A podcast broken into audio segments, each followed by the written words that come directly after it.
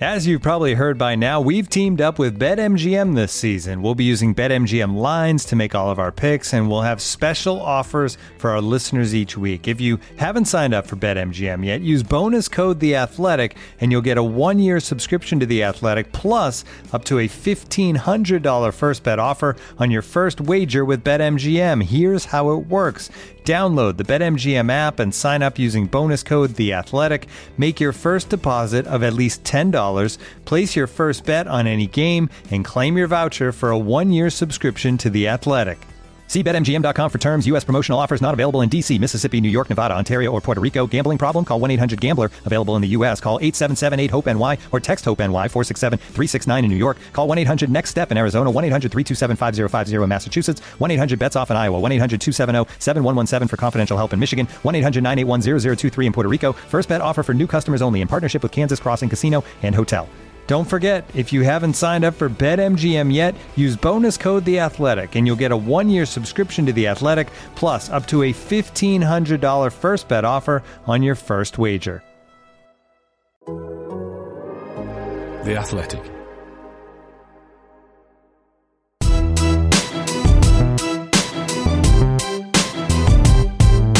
That's it. The full-time whistle. And the Blues are into the final four. Chelsea march on in Europe, brushing Porto aside in the quarter-finals. And Operation Istanbul remains on course. It's a very, very big achievement, and you see when we when, when Chelsea has been last time in semi-finals. So you are not used to be there, and uh, once you are there, you, you play for the final. This is Straight Out of Cobham, the Chelsea FC podcast from The Athletic. On this episode, Chelsea pass Porto to book a place in the last four of the Champions League.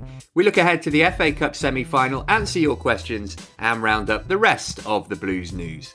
Available for free wherever you get your podcasts and ad free on The Athletic. This is Straight Out of Cobham. Hey listener, hope you're well. Matt Davis Adams here. We're slightly later than usual this week to allow us to reflect on the Porto game. I'll do that in the company of the Athletics Chelsea experts. Liam Toomey is here. Hello. Don't we all prefer tactical fouls to goals these days? yeah, we'll get into that. Uh, Simon Johnson's also with us. How you doing, Simon? Greetings. And of course, Dominic Fifield. Hi, Dom. Good morning, Matt. How are you? Uh, all right, thank you. Yeah, yeah. Let's talk about last night then.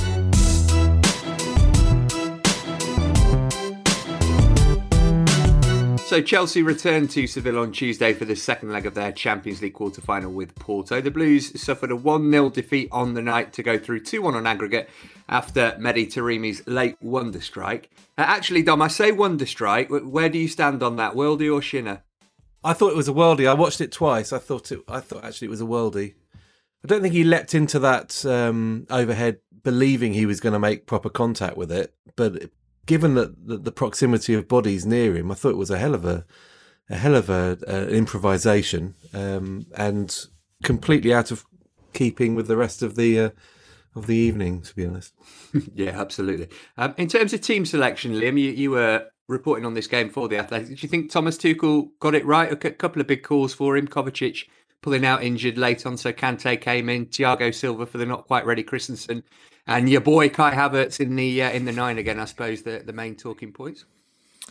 Yeah, I think the big selection decisions were made for him in the build up, weren't they? Um, with Kovacic's injury, Christensen's fitness concerns, I think Tuchel would probably always lean towards playing Thiago Silva in a game of this magnitude. That's the reason why he was brought to Chelsea in the first place, was for nights like this one. And of course, if you don't even bring Billy Gilmour to Spain, which is a mysterious decision that we still haven't had a proper explanation for. It was a bit of a shame Tuchel wasn't asked about it in his post-match press conference. Then Jorginho and Kante was the only real option, and Chelsea were reduced to as they were in Baku in the summer of 2019, hoping that N'Golo Kante had enough for 90 minutes. And once again, the answer was an emphatic yes. I thought he was excellent in the game, and he might have only been able to do the work of one man rather than two but he was still one of the one of the better players on on the pitch in a pretty disjointed game that was wasn't very good to watch. A moment's reflection in memory of Christian Pulisic's ankles. Um, Simon, was, was he man of the match, or did Jorginho just pip him? I mean, it, it, was it's a tough one. To, I, I actually gave man of the match the referee's whistle. That's what I said on Twitter because it broke up play so brilliantly. Um, it was one of those games. It was very tough to give a man of the match to. To be honest, I, I actually I, I, saw there was a lot of praise for Jorginho. I actually thought. I'm not saying he had a bad game, but I actually thought that one of the issues that Chelsea had in terms of posing an attacking threat is that they dwelled. They were a bit slow on the ball, or passes were not sharp, not directed very well enough, and, and he came into that category. So did Kante. To be honest, there was there's one moment where where Ben Chilwell made this tremendous run, and he's totally unmarked, and and Kante knocked it straight out of play for a goal kick, which was a bit frustrating. But to be honest, it was one of those games where it didn't really matter. Um, Porto Porto were just so. It was bizarre. It was like it was like they were playing the first leg that they weren't 2 0 down. They, they seemed that their only tactic was to stop Chelsea from playing, it seemed to me. And they did it very well. They pressed pressed really well, but it just meant that they had no no cutting edge in the final third. And I think they'd they'd only had one shot on target before that that sort of bicycle kick. So look, it was what what a privileged position for Chelsea to be in to be sort of going into a Champions League semi final with, with such ease and, and, and let's be honest, sort of with such a uh, underwhelming game that it was that comfortable that, that we're kind of like we're not we're not sort of no one at Chelsea celebrating a great performance, but they didn't have to be great. They didn't have to get out of first gear because let's be honest, they won it in the first leg. Yeah, and as you pointed out on Twitter, lots of similarities with, with Benfica in, in 2012 yeah. at this stage, actually. Uh, let's get to some Twitter questions. Here's at Hot Cross Nuns asking How does Tuchel juggle building fluency and form with fatigue? The same front three that dominated Palace looked off it tonight. Is the answer rotation, or are the players fit enough but just not mentally able to keep going again and again, match after match? Um, Liam, you can understand why why he went for the same three after they, they've been so effective against Palace. Yeah, I think, you know, Chelsea's attacking units have offered such inconsistent encouragement since Tuchel came in. And obviously, the tactical decisions Tuchel has made have, have fed into Chelsea's attacking struggles because keeping five men behind the ball at all times um, has a cost at the other end of the pitch. And, and you can struggle to create on occasions against teams that that sit deep and set up to frustrate you. Um, so in that context, I thought the way that they played against Crystal Palace made it the sensible choice to stick with that unit. Not just the goals they scored, but how fluent they were, how fluid they were in terms of their interchanging of positions, of pressing, how well Havertz kind of linked play, as well as making the traditional centre forward runs to to set the table for everything. And I do actually think if if Porto hadn't been so committed to giving Pulisic the Eden Hazard treatment and and stopping Chelsea's transition threat, I think we would have seen a lot more of Chelsea as an attacking force in the game. And they were, as Simon says, they were also undone by their own poor execution and decision making when they did get those transition situations. And that is something that we've seen a lot. It's something that if they do end up falling short in the Champions League and the FA Cup, that will probably be the likeliest reason why. And Tuchel made the point afterwards that this is a young team in the attacking third of the pitch. That's a point Lampard made as well. Um, and I think it's something Chelsea are just going to have to live with, regardless of who Tuchel picks on a given day. Uh, on a semi related note, here's one from CFC PYS asking Do you think Chelsea have what it takes to go all the way, or are we a bit like the Ajax side that have quality but lack experience. Kind of difficult to say, Dom, with us not knowing who they're going to be playing in, in the semi final. But but what would your immediate reaction to that be? Well, they're in the semi-finals, so I mean, it's they can, of course, they can go all the way. I mean, it's yeah, it's. I think it'll be the, the the test will be sterner from now on in. Although they, as Liam made in, the point in his piece this morning, they, they've already seen off Atletico Madrid. Um, and that was arguably the, the most daunting tie they could have been given in the in the last sixteen. Okay, Porto. Everybody wanted Porto in the quarterfinals, um, and and Chelsea have seen them off pretty effectively over the two legs. It, it will get trickier from now on in, but I think I think Chelsea would fancy their chances against Liverpool, if I'm honest. Um, and Real Madrid, a bit of unknown. We we we spent most of the build up to to the knockout phase saying that Real Madrid aren't the team that they they have been in previous years. Now that, that their recent form might buck that trend slightly and and and, and suggest that they've still got the pedigree to to do well in this competition. But Chelsea are on the right side of the draw, really, um, and they've got a wonderful chance of getting into a third European Cup final, which would be would be quite a feat, really, for such a young team. And I suppose, Simon, Liam mentioned Chelsea's deficiencies occasionally in attack. Would you rather it be that way and the defence be so sturdy? You know, if you if you're not going to concede a goal, you've always got a chance of, nicking one, I guess. Yeah, because we, we saw under under Frank Lampard that the, the issue was that yeah, Chelsea may have been a bit more entertaining, but they were also um, very vulnerable on on the counter and conceded a lot more goals. So that Chelsea are very tough to beat, and when you're when you are tough to beat uh, and score against, then it inevitably does give you more of a chance than if you you play open, expansive football.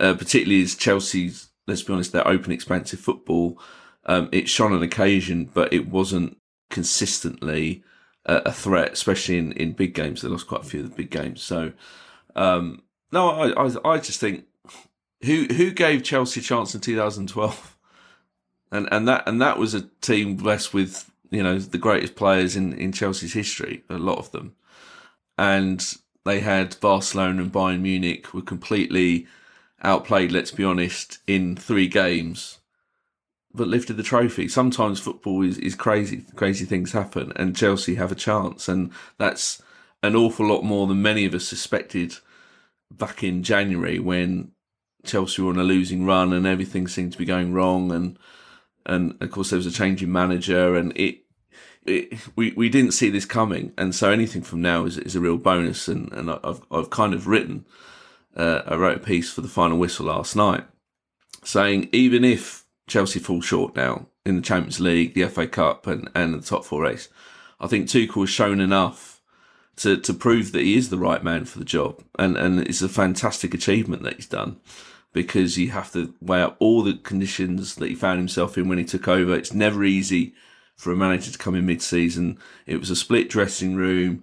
He didn't have the time to work with the players to sort of really introduce what he wants, and yet here we are in a Champions League semi-final. It's it's remarkable. Yeah, if you want to read that piece and you're not currently a subscriber, head to theathletic.com slash Chelsea pod to sign up now. Well, Chelsea don't have long to wait for their first semi final of the season. We'll preview the FA Cup clash with Manchester City next.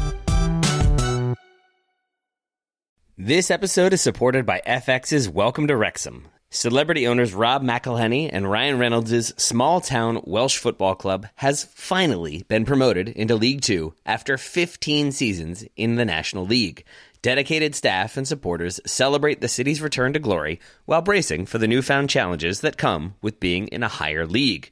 Will Wrexham AFC stand up to the challenge and rise again into League One?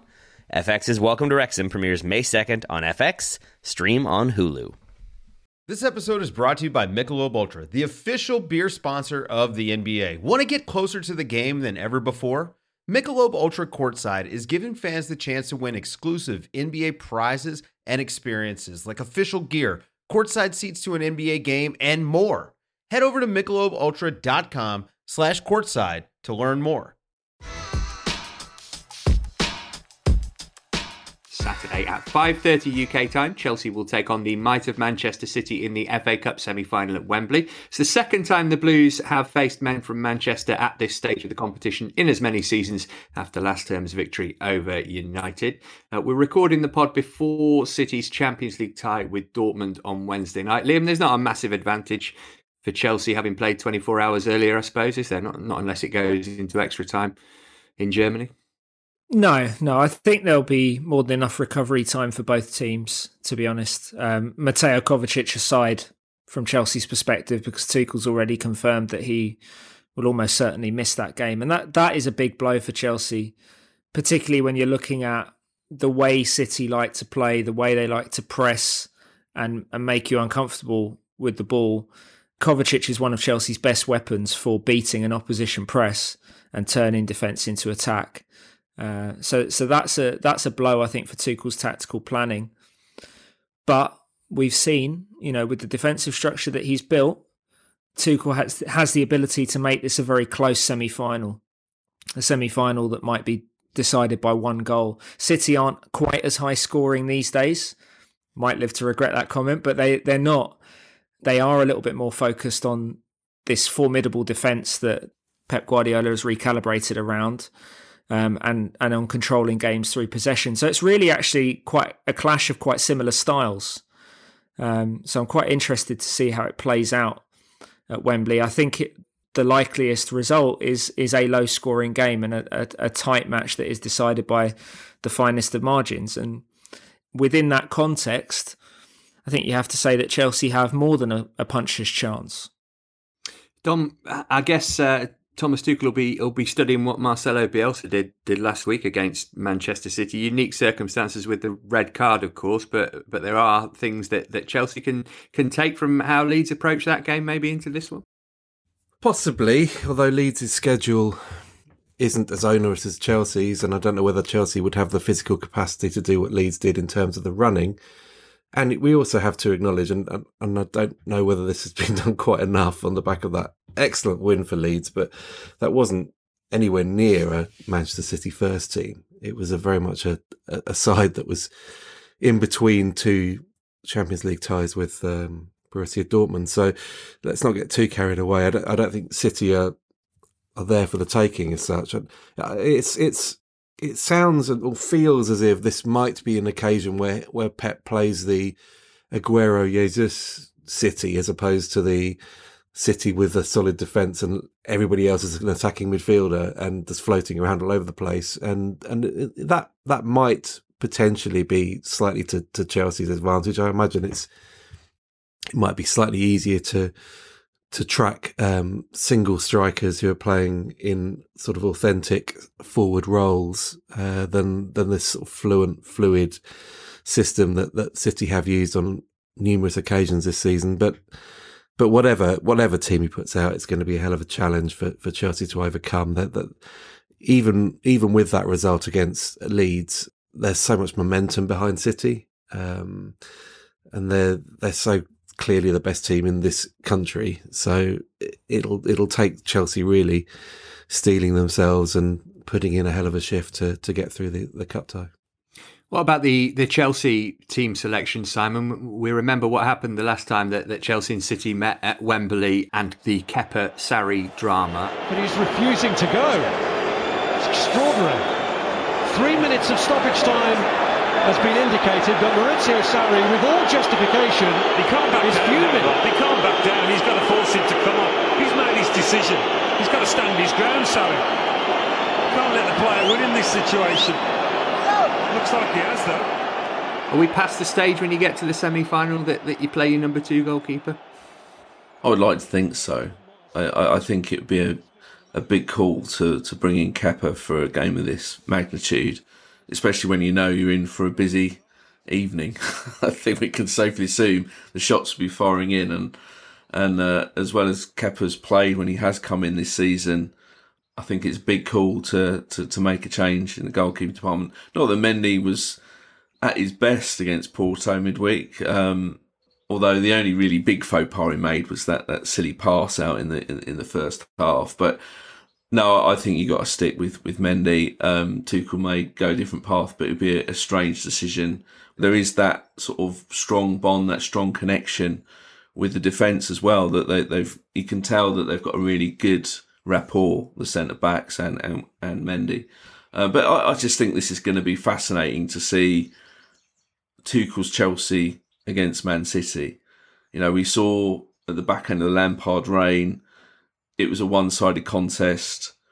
Now we can sort of see how much Chelsea have improved uh, against the best team in the country. And Man City's record against Chelsea in recent years, it's been a very one sided contest. You know, City have really got the be- the, the, better of uh, Chelsea uh, on a regular basis. So Chelsea will undoubtedly be the underdogs going into this game, but I, I wouldn't be surprised if they cause an upset because they've got they've got that in them now, whereas I don't think they had that before.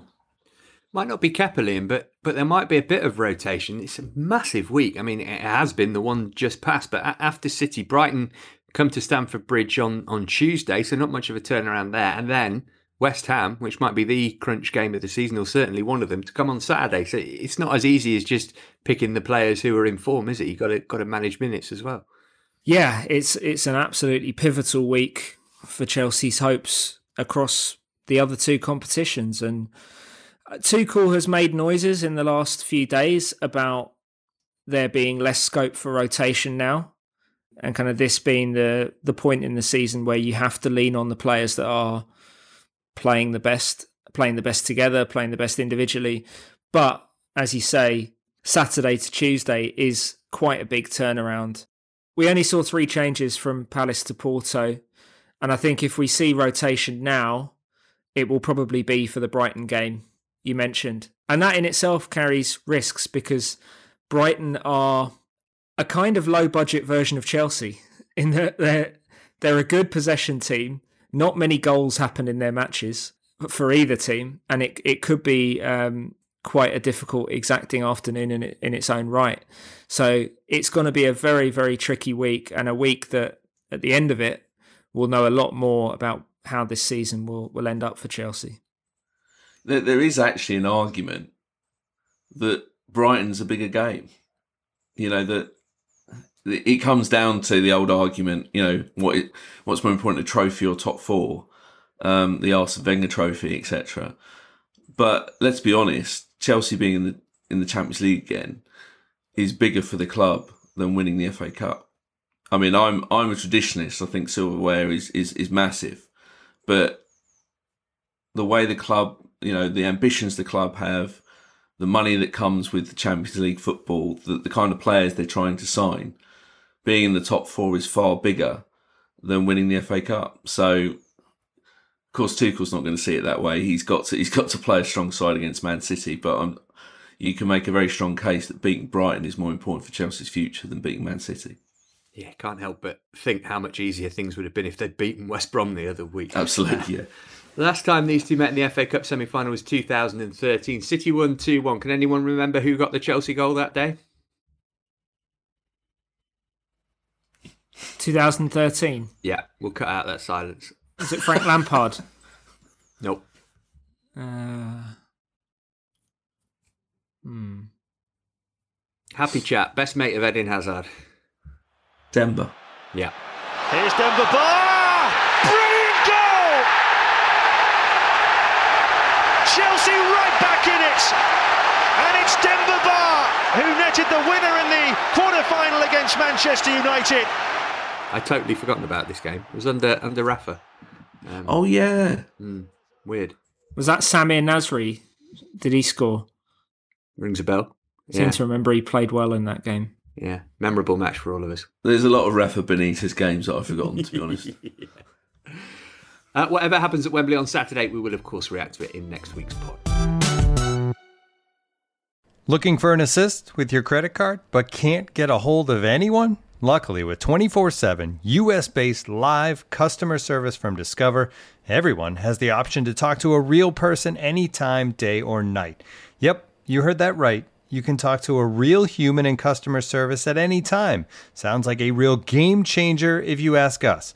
Make the right call and get the service you deserve with Discover. Limitations apply. See terms at discover.com/slash credit card. Looking for the best place to buy tickets for any of your favorite teams or sporting events? we've got the spot.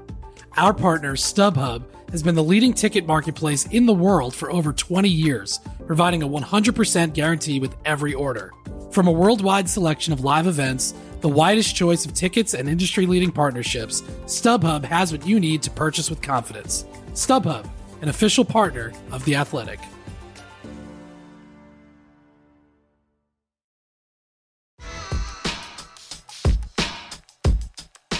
Elsewhere in Chelsea news, the under 23s enjoyed a win against Southampton at Kingsmeadow on Monday. They came from a goal down to win 3 1 thanks to strikes from Tino Anjorin, 16 year old Silko Thomas, and debuting Xavier Mbuyamba. He's a Dutch defender who joined Chelsea from Barcelona last summer, but he picked up an injury in pre season, hence the long wait for his bow. Uh, the under 18s hammered Aston Villa 7 0 in the under 18 Premier League South on Saturday. This Thursday, they take on Everton in the fifth round of the FA Youth Cup. That's a lunchtime kickoff. You can watch it live via the usual Chelsea platforms.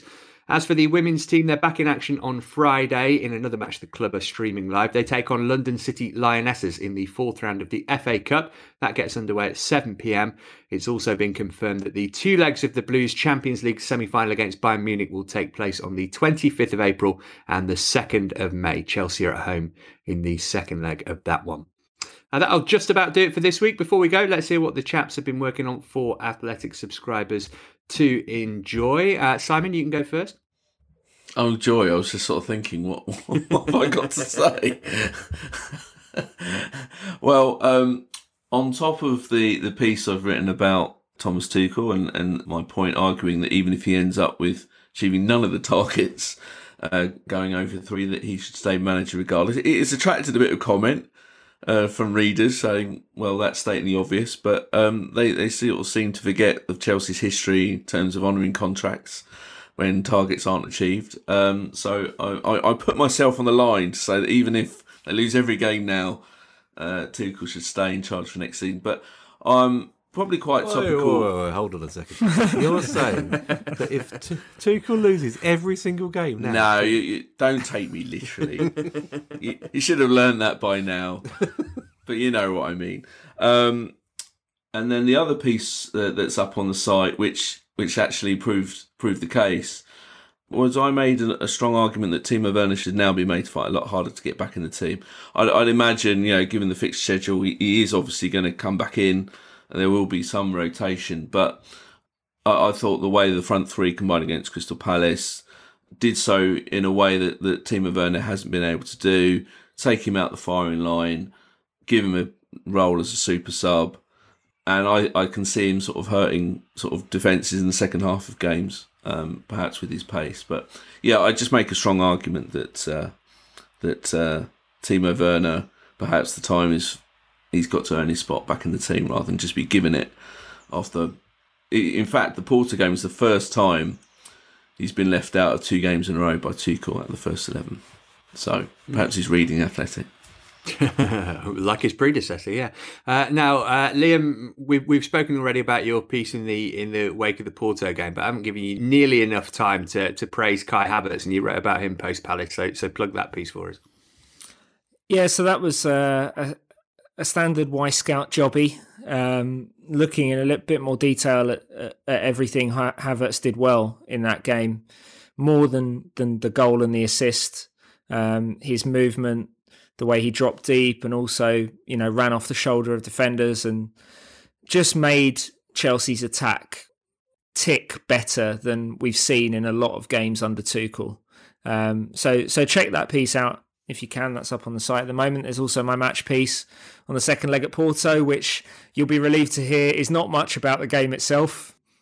Basically, just uses the the total lack of tension in the evening as kind of the jumping off point for a broader discussion of of what Tuchel has given this team, the plan, the belief in that plan that has led them to two semi-finals and and back into the the top four conversation. So give that a read as well. And the other big thing I'm working on this week is um, a piece with our Manchester City correspondent Sam Lee on Jorginho, uh, who I, I feel like remains a kind of divisive presence among Chelsea fans, um, kind of hangover of the, the the, the Sarri era culture war.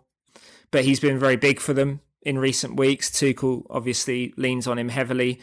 And there's also the the matter of, you know, they're just about to play Manchester City and how differently would he be viewed if he'd joined City and become the passing hub of Pep Guardiola's team rather than uh, joining Chelsea in the summer of 2018. So that that's interesting to dig into, and, and hopefully you'll enjoy that piece. Yeah, looking forward to reading that. Uh, Dom, at the other end of the English Football League spectrum, you, you made what I presume was a first visit to Plough Lane last night. Actually, the second visit in, in about three weeks. Um, so I feel a bit of a regular there now, to be honest. Yeah, it was good. I, am doing a, a, piece about uh, academy coaches or directors who have stepped up into the, the first team setups at clubs. It seems to be a bit of a fad at the moment. It's almost as if English football has looked at what's happened in the Bundesliga and thought, oh, Thomas Tuchel's not bad. Julian Nagelsmann's not bad. Maybe, maybe we should go down that route. Um, although every club I go to about this deny that and say that it's all very club specific, and that's why they've done that with this excellent candidate they had on in house already. I'm also writing about in a sort of flip what Liam was saying I, on its head. It's uh, how Chelsea's pursuit of Pep Guardiola over the years, and what might have happened had uh, had Pep ever rocked up at Stamford Bridge rather than the Etihad. Um, producer Lucy is um, teasing you a little bit here, Dom. She's pointed out that we haven't asked you anything about Palace and the fact that Jeffrey Schlupp came off the bench, but even then, Palace didn't manage to, to rescue a point. He set up the goal, though, in fairness, with our only pass in opposition territory by the look of things. It's, yeah, very anemic performance from uh, from my brave boys. Um, and as much as it was a very impressive one from Chelsea, I wouldn't be getting too carried away on the basis of a dismissal of uh, of a very disjointed and and passive Crystal Palace team last weekend. Um, yeah, very disappointing. I was rather hoping they might lay a glove on on Chelsea, but uh, but no, I'll just have to put up with Liam and Simon's barbs for a while yet. just incapable of giving Havertz any credit. Just unbelievable. What was scary was Christian Pulisic scoring exactly the same goal. Yeah, exactly, yeah, exactly. I'm actually going to Selhurst Park again on Sunday to get my uh, you poor my. COVID vaccine, um, and I'm, I fully expect to have a far more enjoyable afternoon on Sunday than I did last week. Or probably at any point in the last 30, 40 years. Brutal. Coming from a Forest fan, that means absolutely nothing. That's fair. hey, it's a guaranteed shot on target, at least, Dom. Hey, Well, let's hope so, eh? Excellent. Right, we'll be back next week. Until then, from Dom, Liam, Simon, producer Lucy, and me, many thanks for your company today. We'll catch up with you again soon.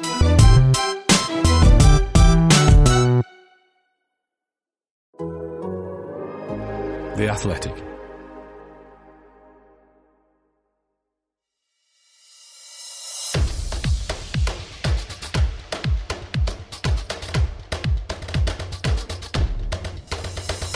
Brought to your ears by The Athletic, I'm Adam Hurrey, and Football Cliches is the podcast you never knew you needed. Every week, to quite unnecessary depth, we examine the words, the phrases, the accepted wisdom, the mannerisms, the habits, the gestures, the symbols, the sounds, and the smells that everyone takes for granted in football, but which really are the glorious glue that holds it all together. For example, have you ever really listened to the Football League goals roundups? I mean, really listened to them? Because they all sound pretty much like this. Team X went into this game with just one win in their last 13, and when Team Y took the lead inside four minutes at Stadium Z, the home fans were probably starting to fear the worst. But Striker A had other ideas, and this game turned on its head in the space of five minutes midway through the second half. First, a smart finish from the edge of the box brought Team X level, and he repeated the trick on the hour mark to bring his tally for the season to 22. By now, Team X were in the mood, and although striker A squandered a gilt edged chance to complete his hat trick, on loan Dutchman winger B made it three with a curling effort from long range. Team Y's misery was compounded in stoppage time when midfielder C's late challenge on fullback D saw them reduced to 10 men. An afternoon to forget for manager E's men then, but Team X will hope they have finally turned a corner under caretaker boss manager F. Listen to Football Cliches wherever you get your podcasts and also ad free when you subscribe to The Athletic.